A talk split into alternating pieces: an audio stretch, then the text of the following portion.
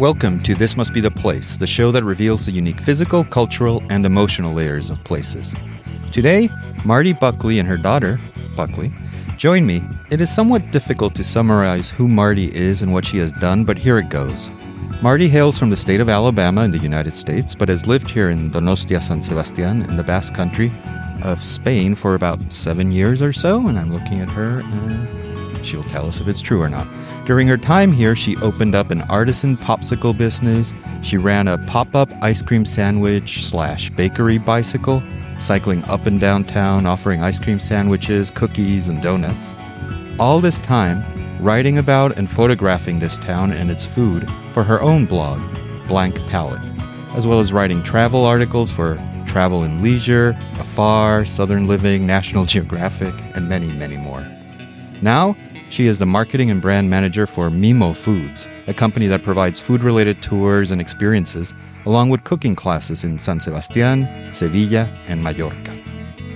A few years ago, when our own idea to move to San Sebastian was in its infancy, she was one of the people I decided to follow. She provided not only practical information that helped me plan, but more importantly, inspiration when my own courage waned. Marti, Buckley or Buck? Buckley. Mila Esker for joining me today. Hi, thanks for having us. Thank you. And let's start with a personal narrative because I want to know your own account of how you ended up here in Donosti. Ultimately, I'm interested in how the experience of this place seeped into your psyche and seduced you to stay or to love it. So, getting your story about your path from Alabama to hmm. Donosti is a is a great place to start. Okay, well, I mean, it definitely feels like it was meant to be. And when I look back, but on the way here, it was tempestuous and difficult. And part of the reason I started my blog was because I didn't have anywhere to look for that inspiration that you said you had. And so I'm happy to hear you say all that.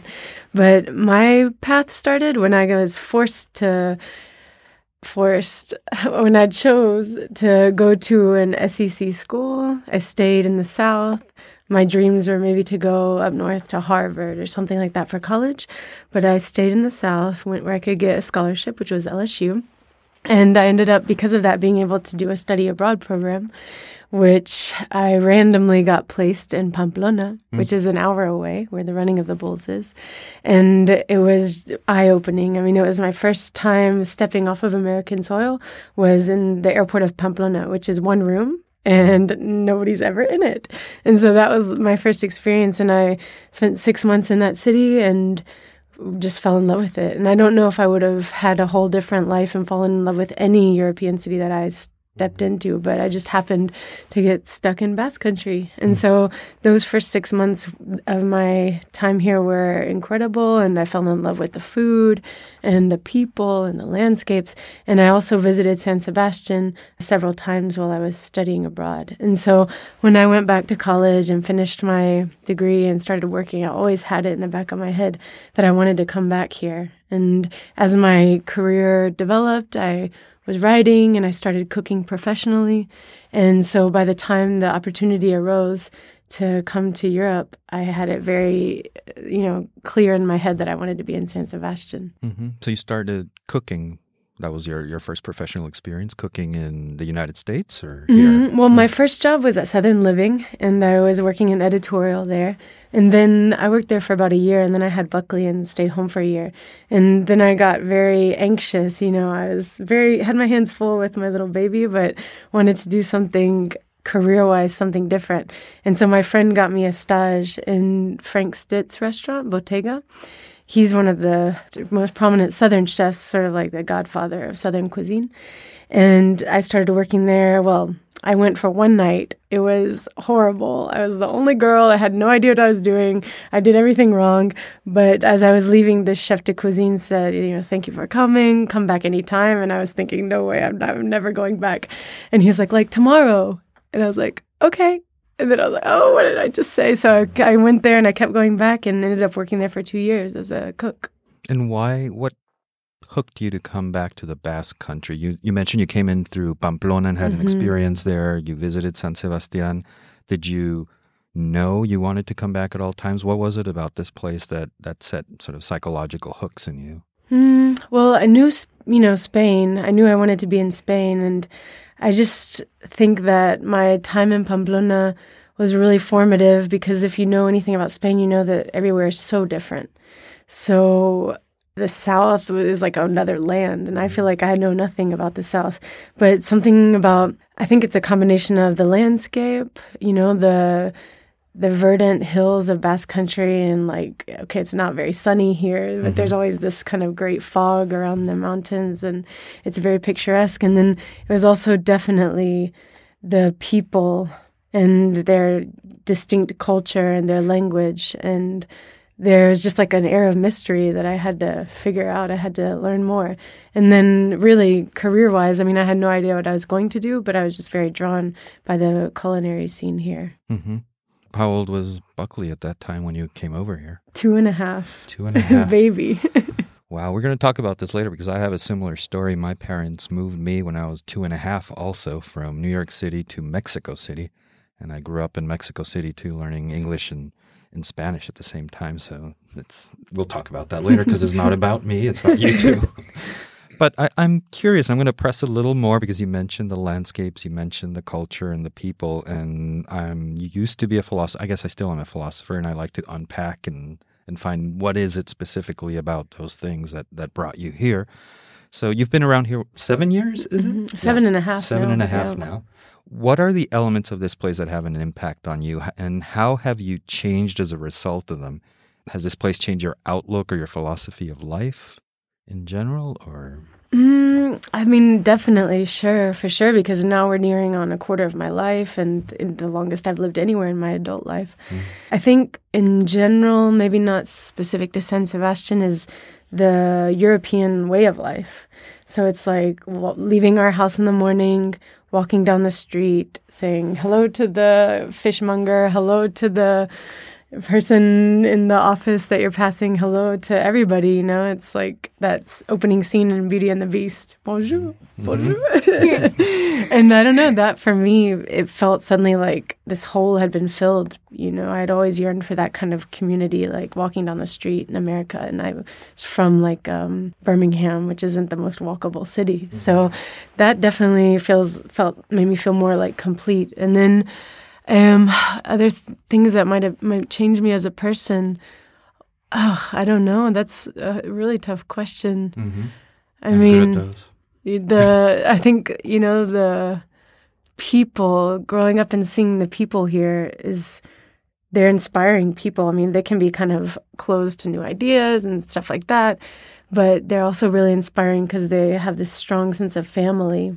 And I've tried to bring that a, a lot more. And they sort of maybe the value that before was more capitalist, more consumer oriented in the States. Like you would always have to be going to get something, or that was your excuse to leave the house. Mm-hmm. Maybe now I, I feel like I've been taught to focus more on time that you spend with people and time that you spend with your family. I mean, they get together with their families every Sunday or maybe every day, some of them.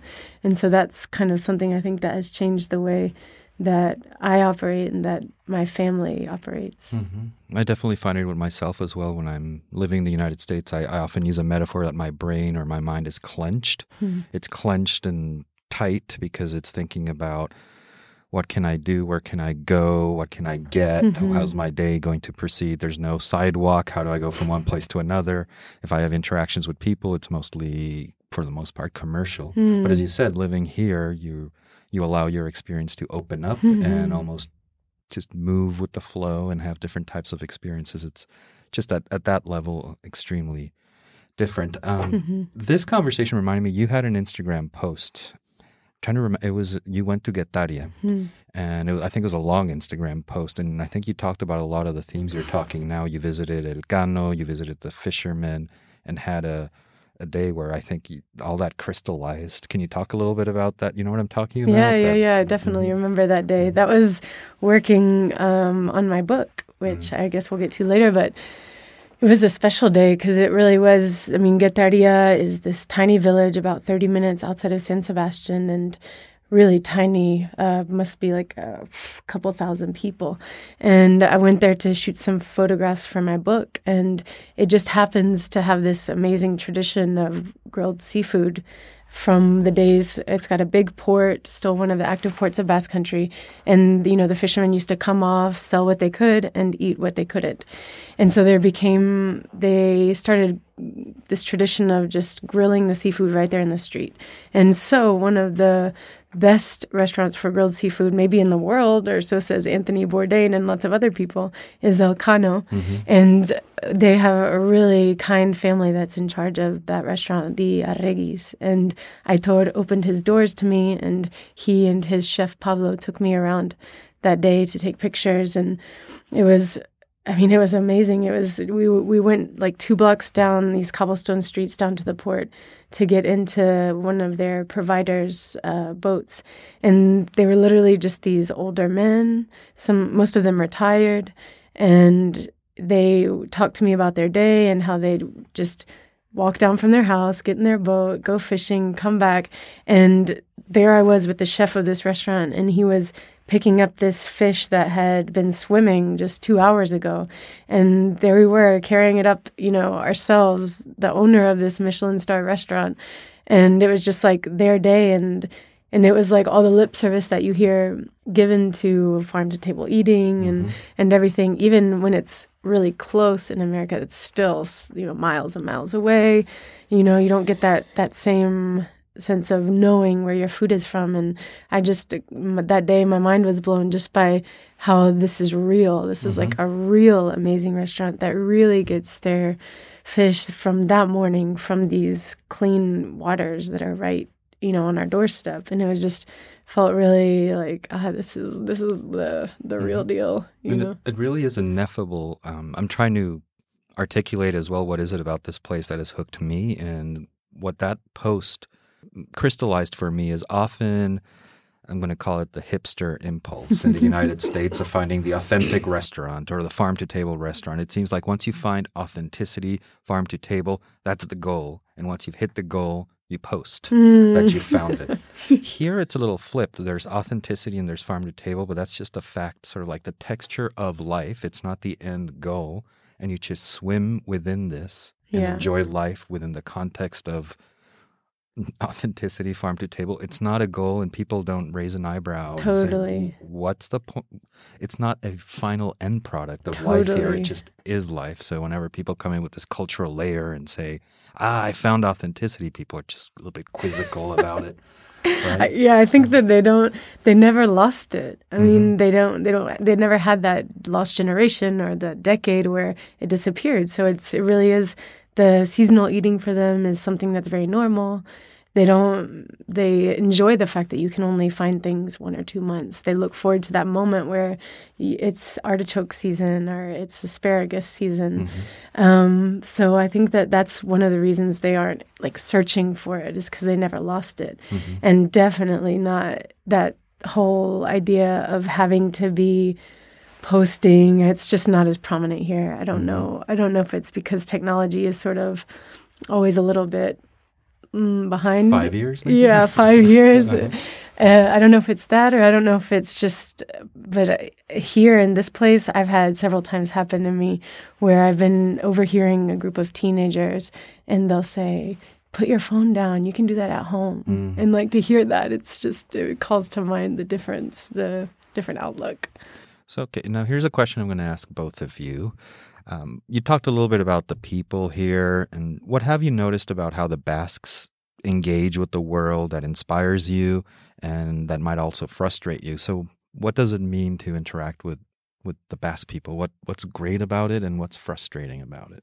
Well, one thing that I like really admire in them and have taken to heart as well is they're still really intimately linked with nature. Perhaps it's due to their smaller, the cities are much more condensed. So we live right on the edge of town, and outside our right door is the mountain, and in the front is the ocean. But I really admire you know, they all go to the mountain on the weekends and take walks and s- set aside time to sort of commune with nature. And a lot of their mythology is based around nature and natural facts mm-hmm. and seasons. And so I, I really love that about them. Um, if I had to name something frustrating, it's probably what has kept them so unique and special throughout these years, which is their sort of closed nature. Mm. Very suspicious of anything new, especially older generations, very suspicious of outsiders, uh, very proud of their culture. So it's sort of this double edged sword because it's something that's very cool mm-hmm. that has helped maintain them, but it's also frustrating if you're coming from the outside and trying to sell ice cream sandwiches. yeah. And what about you, Buckley? I mean, you grew up here, so do you see differences or do you feel do you feel Basque or what does that mean to you? Well, I feel Basque when I'm at school and I hear my teacher say when one kid in my class, he almost always speaks Spanish, like when the teacher asks him something. And I think, like, does he know he's in Basque country? Because he has to speak Basque. And um, for me, Basque is a really old and unique language because, you know, you don't use it in a lot of places. And there's a certain pride here of, of keeping Basque language. And from what I've understood, there is no precursor to Basque language. It's its own primitive language. Who knows where it came from, or it just came from the earth. Basically. Yeah, lots of, of lots of theories, and I don't think anybody's proven any one of them to be true. All right, so let me change the channel a little bit, and, and you've done a lot of uh, not just writing but video appearances and TV appearances about this this region and clearly there are greatest hits that people need to experience when they visit here whether it's eating or drinking in La Parte Vieja or taking in the beach and surfing scene at La Concha and La Zurriola. But beyond those what are some of the places or experiences that have moved you the most if you go beyond that layer that hmm. initial layer? Yeah yeah. I always you know, talk about that because it is true. You get here and you're like oh my god pinchos. Oh mm-hmm. my god beautiful city. Oh my god but really, it was when I started to explore beyond that that I really felt like my eyes got open to who these people are, especially going into the um, interior, into the mountains, and um, into the smaller towns around is where I felt like doors really started opening. And literally, like, I remember my first experience after a few months here was going to the town of Tolosa. And it was my first babarrunada, which is this cultural phenomenon of a meal based around a pot of beans mm. that people eat. And it's a very set menu. And when it's bean season, everybody's doing it. And so that was my first stepping into a gastronomic society, too the dining clubs that Basque people have. They are members and they go there to cook with their friends and gather around the table for a meal, and that's the only thing that happens, and mm-hmm. that's the whole point. And so I just feel like those kind of closed door experiences with the people, gathering around the table with people, is where you really get to the bottom of the Basque country. You can do it at a pincho bar, and that's fun. But I think that um, getting to sort of infiltrate their culture has been something that I'm still learning about, you know, and then the doors of the artisans that I've been able to have been open for me. You know, it's really it's one thing to eat Idiazabal cheese, which is a great experience, highly recommendable. But a totally different thing is to go up in the mountains and walk into this man's farmhouse and see the little sacks of rennet lamb mm-hmm. stomach hanging there, ready to make cheese every day from the latxa sheep that he's mm-hmm. milking. You know, it's like I don't know why I don't know why I love it so much. Mm-hmm. I don't know if it's like the hipster part of me or if it's, you know, just this inner part of me that enjoys having your feet in the earth and your hands in the milk or in the whatever, you know? Yeah. Uh, my wife and I went to Tolosa a couple, I don't know, a month and a half ago. And what we wanted to do was taste the alubias de Tolosa, have that experience. So just out of serendipity, we went to a restaurant called El Fronton. Mm. I don't know, you've heard of Love El Fronton. but here's the deal. We walked in and said, do you have reservations? And we said no. And he said, you're lucky we have one last table. So we sat there and had alubias. But, but get this, as we were ordering, the waiter stopped and said to us, just so you know, this is the last day ever of the restaurant. Yeah. Because apparently the municipal government gives 25 year leases to this space next to the, what, old Haya, yeah. Pelota Fronton court. And we are just mind blown that we were allowed into this. Uh, what a lucky moment. what a lucky day. It's true. So it's interesting because I've read the the Basque mentality and I liked it because I think it describes me as well. Is um, very wary of strangers, of new people, but once they real they don't suffer fools gladly. But once they realize you're not a fool and you're not excessively churlish, then they they open up. Do you think that's an oversimplification? There's still some resistance, or No, I mm-hmm. think I think I think that's uh, uh, sums it that sums it up. I mean, they've never been rude. I would never say that they're rude, you know. Mm-hmm. It's like it, it's like a chilly exterior, but then it's true once they open up, you know, they're like the nicest people in the world and and you know, they're also dependable. I mean, I remember my one of my friends is from Tolosa and he invited us to be with him in Carnival because they have their, their they're one of the top carnival destinations in Basque Country, and they do parades. And he invited us to go out with his group of friends. You know that he's been going out in Carnival for his whole life, and because we went out that one year, we were pretty much in the club and Mm. we're in carnivals every year for the rest of our lives. Mm-hmm. well, I've seen uh, on the ins- on Instagram, Buckley, you're in traditional wear and everything. What's what's some of your favorite experiences living in the Basque Country around around that? Well, I really like when, like in Inauteriak, that's kind of like the carnivals. When at my school we dress up as really some really traditional characters that were in the Basque Country from really long ago, and in fourth grade, um, we are the Mamosharroak, which are these people who, in in a very small town, they have black masks, um, a white hat, and white clothes on, and they have a really, really sharp and long stick. And for example, if someone is laughing at them or looking at them weirdly and they just stand there, um, we go and we hit them with a stick on their feet. or if they just run, we hit the stick on the ground really hard. That's it's interesting you mentioned that. I think it was La Feria de Santo Tomás the night before we were in Antigua in Calle Matia. And we were just walking around, and all these children were running around trying to get these gigantes that are walking like Yeah. paper mache gigantes Oh, that yeah, yeah. had like a pig bladder on a stick. and the kids wanted to be beat with a pig bladder on a stick. What's up with that? Is that just.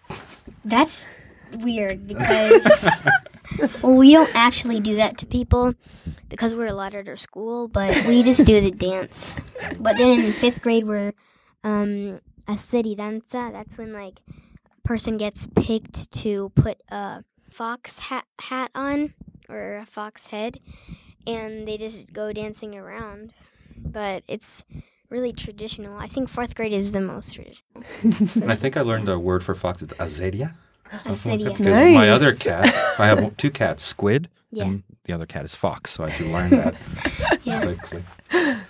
So now here comes a challenging question. I don't know if it's challenging given what you do, but you tell me. I'm going to read an excerpt from Oscar Wilde's The Ballad of Reading Gaol. Each man kills the thing he loves. By each let this be heard. Some do it with a bitter look, and some with a flattering word. So you have written about this region, appeared in videos, TV, and film, and are coming out with a book, which we'll talk about more, by the way, all about this place. And we've also had to put it a bit patly, the Anthony Bourdainization of, of this region. Do you ever worry about that paradox of loving and sharing a place so much that you have a hand in causing it to be overexposed and diluting its essence a bit as a result? Ugh, all the time. to put it frankly, mm-hmm. all the time. Mm-hmm. That's, you know, it's never been easy with the blog writing about places because I always reserve a little handful of places that I never will write about mm. and I don't like to tell people about. Mm-hmm. And I do an extreme vetting uh, process for anybody that writes me for a recommendation. Mm. I'm like, is this person a secret journalist or going to spill the secret to someone they shouldn't? You know, but so there's that wanting to keep really special places secret. Kind of that's one side of you but then the other side of me maybe it's justifying it, maybe it's the truth, but I'm like, well, somebody somebody's going to do it. Somebody's going to write about San Sebastian. Mm-hmm. So I would rather it be somebody who knows because nothing's worse than picking up a magazine, even one of prestige, and reading an article about San Sebastian and just saying that is not true mm-hmm. or that is not how it is. And so it's something that I worry about a lot because part of me doesn't want this place to get overexposed. But if it is going to get more and more visited and more and more crowded, I would like people to understand where they're coming, to know that it's n- not right to walk into a bar and get handed a huge plate and just mm-hmm. fill it with cold pinchos. Mm-hmm. That's not what you're supposed to do, and that's not what this culture is about, you know? Mm-hmm. So I want to be, to help, you know, transmit the real part of the culture, the beautiful part of the culture so it's it's a constant battle, yeah. mm-hmm. There's news stories that I've read over the past year about you know uh, touristic pisos flats that had to be regulated because there's too many of them, and tourists go home graffiti showing up everywhere. And I had the Sisters in the City last week. It was an episode in Spanish, but there's a translation online for those who are following. Um, and they mentioned I asked them a similar question, and they said that their responsibility is to distribute people more widely across the Basque Country, not just in a less than one square mile block in Parte Vieja. So what about Gros?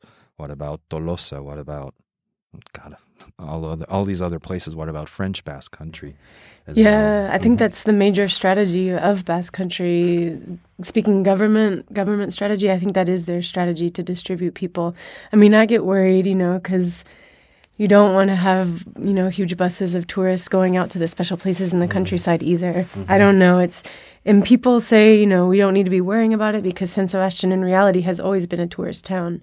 You go back to the Belle Epoque and it was all tourists in the mm-hmm. summer. You know, yeah. so you have to be careful not to put on rose-colored glasses when we look at the past and you know but having a place a livable town should be a priority for the local government and hopefully it will be. And you know all i feel like i can do and trying to do also with the book is to give people um, a broader painting of what this culture is to communicate how special it is so that hopefully they can appreciate it. So yeah let's talk about that book that's coming coming up. If i understand correctly it's coming in september and it involves photography and it's a cookbook of sorts. But why don't you tell us what, what this is all about, or what you are able to tell us? Because I don't know if there's anything embargoed about it. Not yet. The, so everything is pretty much set in stone at this point.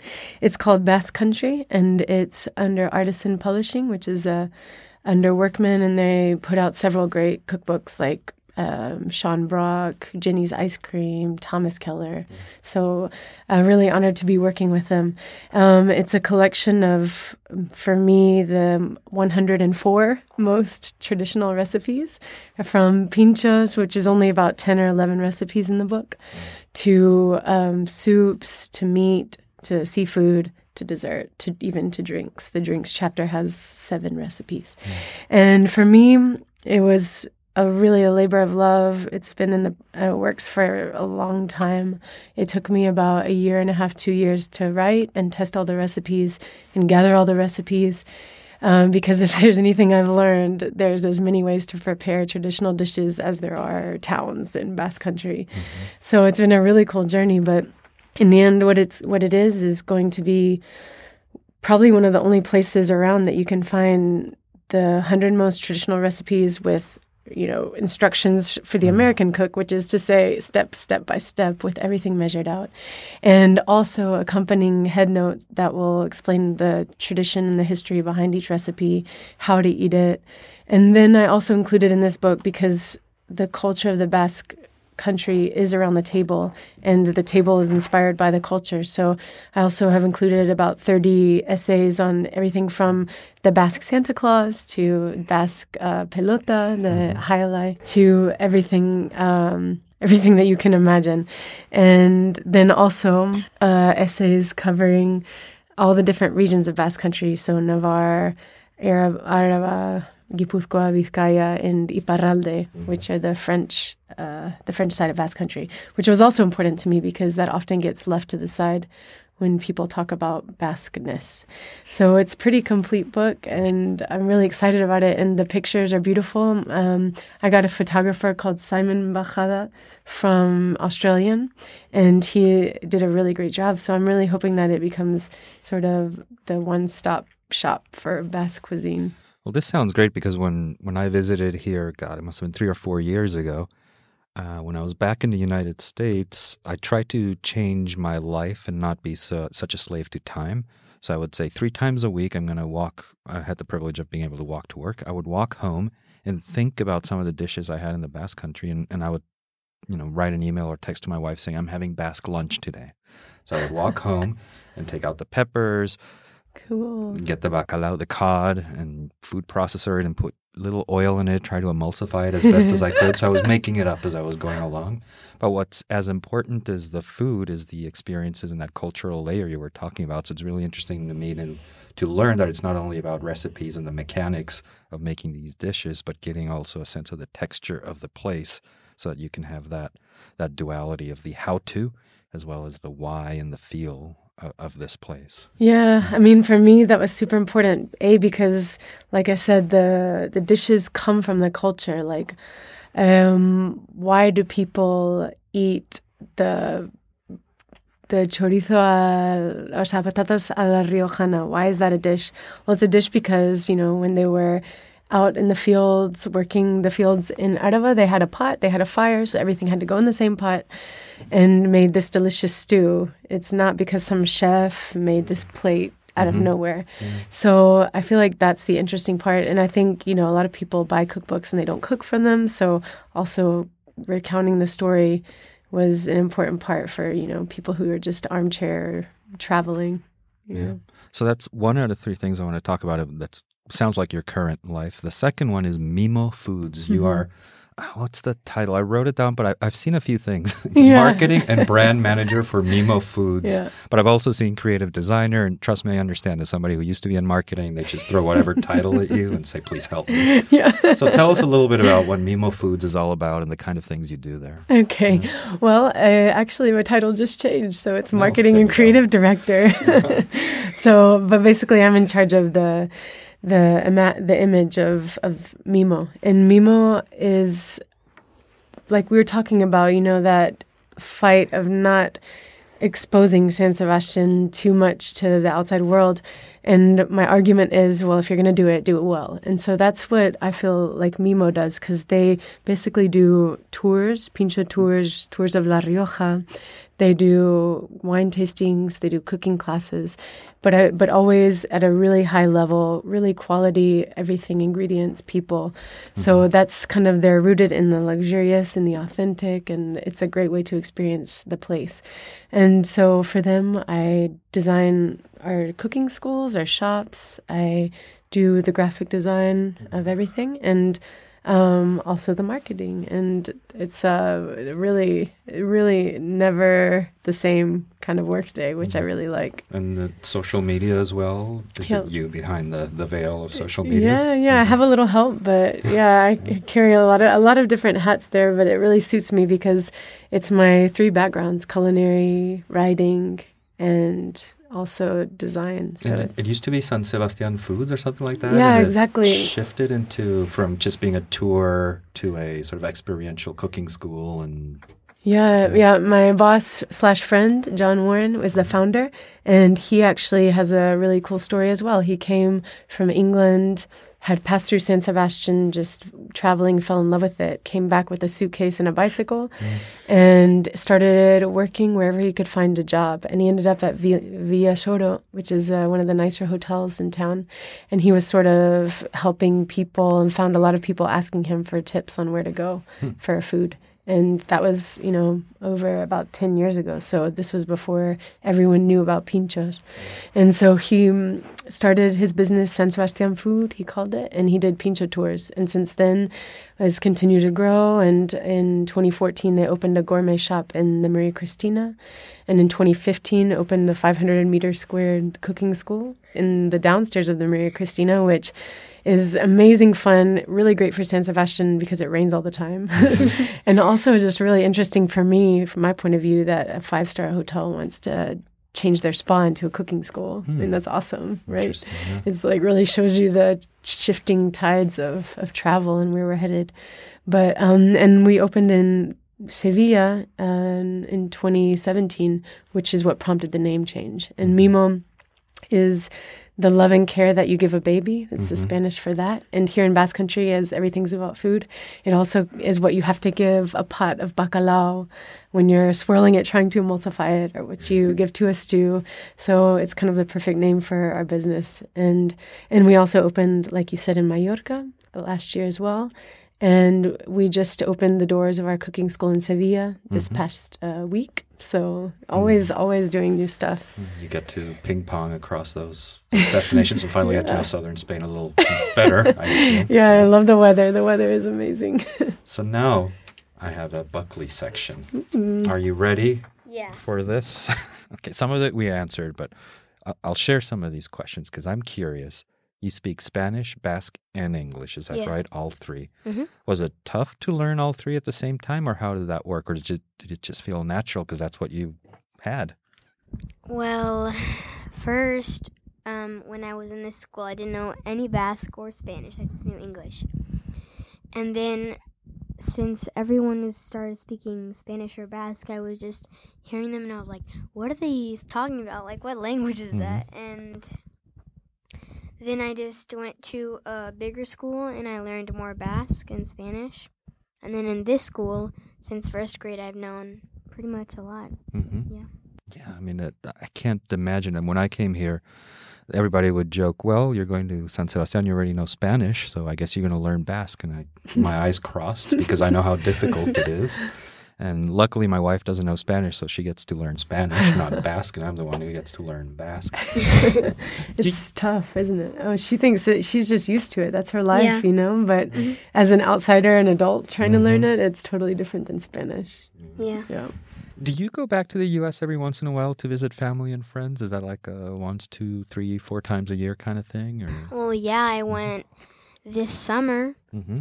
uh, and this Christmas, and we just we go to normally we go to my great grandma's house to go open presents and it's just really fun being with family, you know, and I feel more at home there because I just I'm from there, so Mhm. and I usually don't go there a lot. So, yeah. And do you notice any what differences do you notice between Basque Country in the U.S.? Does anything strike you as hmm, it's different? Yeah. Um, America is like, it's pretty old, but it's kind of new because Basque Country is like so old. Mm-hmm. Um, and it has so many traditions. It has more traditions than United States, and it's just. I like when I first came here. It was pretty sh- much shocking to me because there was it was so active and hmm it was really really beautiful. Yeah, we've noticed that too. There's a festival or a ceremony or Yeah. every other week there's something. We didn't even know the Yeah. carnival throwing the babies was happening the other Yeah. day. We just okay, let's get the camera and let's go out and film baby Yeah. throwing. Yeah. How else do you survive such a cold and rainy winter, right? Yeah. What's your favorite thing about Donosti? If you think of yourself 10 years from now when, when you've grown up some Yeah. and someone asks you to think back to your time here, what do you think you'll remember most strongly? that that I've had a lot of fun like being in Basque Country because maybe I moved back to the United States. So that I would remember a lot of things and that I could show people in the United States some Basque Mm-hmm. and I just I think I would learn a lot more Basque. Like I would know like every Basque word ever. Mm-hmm. When you're in 10 years from now, you're going to know every Basque word. Yeah. Okay, great. That's good. And you know, I wanted to share this with you because um, when I was following your mom on on social networks, because Yeah. I was thinking about coming to Donostia, Uh-huh.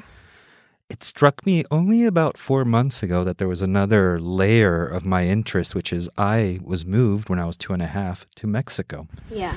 And my dad died when I was five or 6 mm-hmm. So my mom said, I'm just staying in Mexico. I'm going to make a life of it. And I was her only, her, I still am, her only son. Yeah. And she just made a life of it and, you know, raised me there till I was 18 in this crazy big city, Mexico City, which is one of the largest in the world. Yeah. Whenever people say, "Oh, how did how did that go? Was that weird or how did you learn Spanish?" It's just like asking a fish, "Hey, do you notice the water around you?" what do you mean? I'm a fish, right? So um, I think it's been inspirational, not just because you've given me inspiration in Donosti, but I think there's a little bit of me and my mom, you and and Buckley. I think there's a certain uh, alignment there, which which interested me. I think if I Yeah. psychoanalyze myself, there was something Mhm. around that as well. It's really courageous and it's really amazing. And as you know, very few people have this experience. So that's Do you amazing. do you still feel Mexican? How much of you feels Mexican and how much of you feels American? Oh wow, flipping the table here. I'm just No, I've been thinking about this a lot. I think um, I went to the United States for college, and then I had inertia from Mm. college. I went to graduate school in Mhm. philosophy, and then I went into the workforce as a designer and marketing, etc. And in those decades, there wasn't complete comfort with the American culture Mm. because there was Mexican background in me, and I think part of what I'm doing now is sort of breaking the inertia, remixing who I am and, and trying to figure that out. Um, I think when I stub my toe, I curse in Spanish. and I think that's the best answer I can give at that point. Um, I feel culturally more Mexican than I do American, Mhm. but I've spent most of my life in the United States. So I Mhm. appreciate it and have annoyances with it as well. Yeah, yeah. I always wonder what's going to happen to Buckley when she moves on to the next phase in her life because Yeah. she is so Basque and she doesn't realize it. She's also very American, but she's so Basque and she only knows the life here really. And when we go back to Alabama, it's great, but it's also vacation and Yeah. having so much fun and not having any responsibilities. But I just wonder, you know, what that will be like for her whenever she has to change locations. Mhm. I'm sure it will happen. Yeah. And probably you've heard this, and I don't want to sound patronizing about it, but when you're older, you'll realize just how valuable and how just frankly kick ass this experience is going to be right now. It's just going to be a part of you, and it's if it isn't already, it's, it's, it's It amazing. Yeah. Yeah. So, okay, let me shift gears. And the third thing you're doing right now is, or I think you're also, or have been part of a, a documentary titled The Txoko Experience. What's that all about, that documentary? Yeah, well, it's one of those things that they kind of contact you via the internet or uh, someone that you've been in touch with. And, you know, if it gets me in a busy moment in my life, I'm like, okay, I'll do it. What time do I have to be there and where? And, you know, and then I realized after doing it that it was like a really big undertaking that they were going through. So it's actually a documentary that sort of within the framework of trying to explain these Basque gastronomic societies, they take you around to the chefs, to the people, to the artisans, and mm, used myself and a couple other sources as sort of like the narrating voice of the documentary. If I'd known, I would have worn makeup. You need to go to the restroom or something. What do you need, Boo? Do you need something? Oh, I just wanted to say that um, I'm 10 years old, and um, also that I really like the day before my birthday because it's like really, really traditional. It's when it's called the tamborrada, and that's when we get the drums and we just go for like to have a lot of fun and just to play and have you know, like at night we go and have a lot of pinchos and we have a lot of fun. And but mine starts in the morning, but my mom's tamborrada starts like at 11:30 at night and it finishes at 4 in the morning. And that's the, the Day of San Sebastian where Yeah. cooks and uh, play soldiers Yeah. and all these folks just drum incessantly th- and parade throughout the whole city. Yeah. And I heard that some people, it's almost like a cult, and you have to practice for like three weeks. Oh, yeah. Yeah, yeah, I rolls, you know? practiced for like half a month, I think. Two months you were practicing. it, I already knew all the songs, but there was only 3 new ones. But it was pretty easy. Yeah. Yeah. And so back to that makeup issue. I would assume a documentary would have a makeup artist. yeah, I don't know. The, um, we filmed my part in the Gastronomic Society, and I think they were on a pretty whirlwind production schedule because they're American based and they came and they traveled through some of the best kitchens in Basque Country and they were in Arzak, Etxebarri. So I guess it was pretty whirlwind documentary, but I think it ended up being a really nice visual, uh, moving capture of what the cuisine is all about in Basque Country. And so, yeah, I was really thrilled to be a part of it. And they were writing me and saying, well, now it's going to be um, premiering in Gastronomika, which is the food conference in San Sebastian. And so, yeah, big honor to be a part of it. Right now, I think it's screening in the airplanes that fly internationally in Iber- Iberia. Mm. So, if anybody's flying, and then I know that they're looking for distribution in in the states. And I saw a preview, a trailer of it on YouTube, so I'll attach it to the page that accompanies this podcast, so so people can can take a look at that. Mhm. Are you planning on staying in Donostia for the unforeseen future? Do you have plans, or do you just take it as it comes? I don't have plans. I would love to, depending on how this cookbook shakes out, I would love to do another one. I think the world needs another Pincho cookbook Mm. because there aren't that many, and really? I do. I think that you know that I think that's got space, and then getting a little more esoteric. I would love to do one of like the lost dishes or the very unique dishes that there are in every tiny village. Like just there's so much richness, cultural richness. Um, in Zumaya, which is about 30 minutes away as well, they have a day of the octopus, and they have this disgusting soup made from dried octopus, and it smells up the streets of the town. And it's like I would never want anybody to make that soup and like go out of their way to source dried octopus for it, but I would love to write about it and keep it alive somewhere, you know. So, so I've, that is to say, I feel like I have a couple more books in me, and the world needs a couple more books. But I don't also don't know what the future holds, and it's a place where it reminds me of that the sunscreen song. Because it's what does it say? Like leave New York before you get hard and leave California before you get soft, mm-hmm. and I feel like San Sebastian is definitely a place you could get soft, you know, so because it's so comfortable for living and so safe and so beautiful, and um, so I don't ever want to lose, you know, um, that like thirst for life. Mhm. I don't ever want to get too comfortable, but it's a very nice place to live. So happy where I am at the moment. So let's tell people where they could go and find out more about you, about Mimo, or about any of the myriad projects that you're a part of, including your book. Where should people go via the series of tubes to learn more about everything you're doing? well, I mean, Instagram is where you can follow me every day and watch Buckley and I sing on our Instagram stories together. Um, in my Instagram, my handle is Marti Buckley, and then um, my blog is travelcookeat.com. It's called Blank Palette, as you mentioned, and that's where I keep sort of a catalog of what I'm eating and what I'm doing, and um, hope to improve it soon and make it more searchable to to help people on their journeys. And also, if you're coming to San Sebastian or Sevilla or Mallorca, mimofood.com is where I can 100% recommend cooking classes and food tours. Not just because I'm the marketing director. No, and I absolutely recommend going out and finding you online because I think I told you this via email. I mean, there are many factors that help me get the courage to move, and I'm going to give you 5% of the credit that's for so that. sweet. I feel honored. I really do. It's so strange because I'm just here, you know, living and, Mhm. And keeping track of what I do, and it's cool that I'm like serving some sort of purpose. And I think that's precisely that what we talked about earlier wasn't the the goal of authenticity in farm to table. It is seeing somebody authentically living within that Hmm. context that made a difference for me. So thank you, and thank Hmm. you, Buckley, for joining us today. Hope You're this was fun. Yeah. Great. Thanks.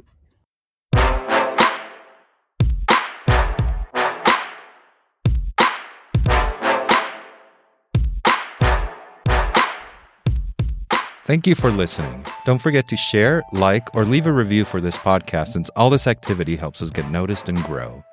I would also love it if you visited thismustbetheplace.io, where more episodes, videos, and written content live. On that site, you will find a companion article for this episode where you can find more about Marti and Buckley, along with links to additional goodies such as information about her blog, her video appearances, Mimo Foods, more on her forthcoming book, and more on the Txoko experience. And of course, you can always subscribe and receive the latest, greatest episode on your favorite app and device. Until the next time, this must be the place.